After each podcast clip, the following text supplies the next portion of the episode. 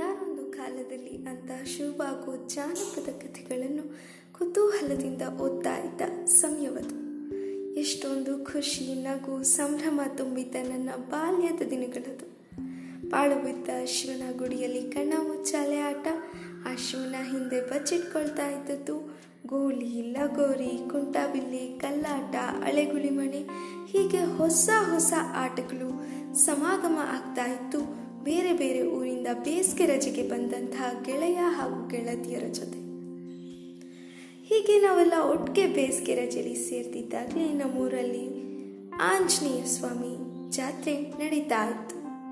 ಊರಿನ ಸಂಭ್ರಮಕ್ಕಿಂತ ನಮ್ಮೆಲ್ಲರ ಸಂಭ್ರಮನೇ ಆಕಾಶದತ್ರಕ್ಕಿರ್ತಾ ಇತ್ತು.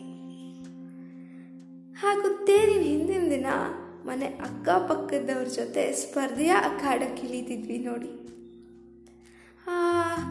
ಸ್ಪರ್ಧೆ ಯಾವುದೋ ವಿಶೇಷ ಬಹುಮಾನ ಕೊಡೋದಂತೂ ಅಲ್ಲ.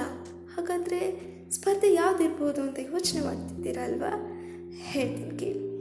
ಸಗಣಿನ ಮನೆ ಮುಂದಿನ ಅಂಗಳಕ್ಕೆ ಸಾರಿಸಿ ಅದಕ್ಕೆ ತರಹೇವಾರಿ ಬಣ್ಣ ತುಂಬಿ ಜಾತ್ರಾ ಮಹೋತ್ಸವದ ಶುಭಾಶಯಗಳು ಅಂತ ಶಿಕ್ಷೆಗೆ ಕೊಡೋದಾಗಿತ್ತು.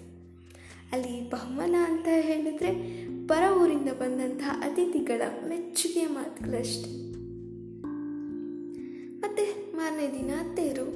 ಬೆಳಗ್ಗೆ ಬೇಗ ಎದ್ದು ಸ್ನಾನ ಮಾಡಿ ಪೂಜೆ ಮಾಡಿದ್ರಷ್ಟೇ ನಮ್ಮ ಮನೇಲಿ ತಿಂಡಿ.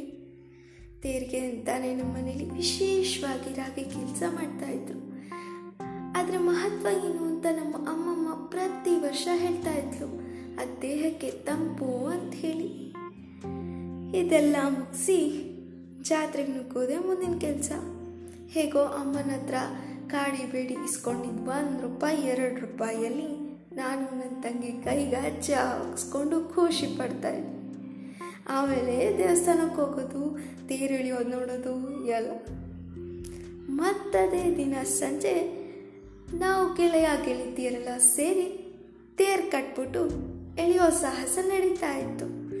ಅದಕ್ಕೆ ಅಂದಿನ ಸಂಭ್ರಮ.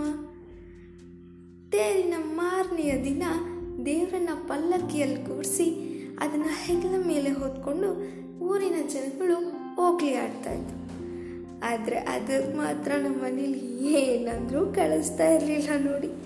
ಬೇರೆಯವರೆಲ್ಲ ಆಡೋದನ್ನು ಕಿಟಕಿಯಲ್ಲೇ ನೋಡಿ ಖುಷಿ ಪಡ್ತಾ ಇದ್ವಿ ತೇರೆಗೋಸ್ಕರ ತಯಾರಿ ಹದಿನೈದು ದಿನ ಮುಂಚೆನೇ ಪ್ರಾರಂಭ ಆಗ್ತಾ ಇತ್ತು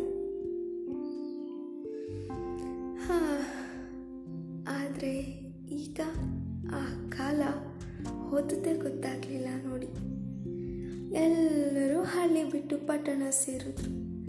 ಎಲ್ಲರ ಜೀವನ ಯಾಂತ್ರಿಕಮಯವಾಗಿ ಹೋಯಿತು.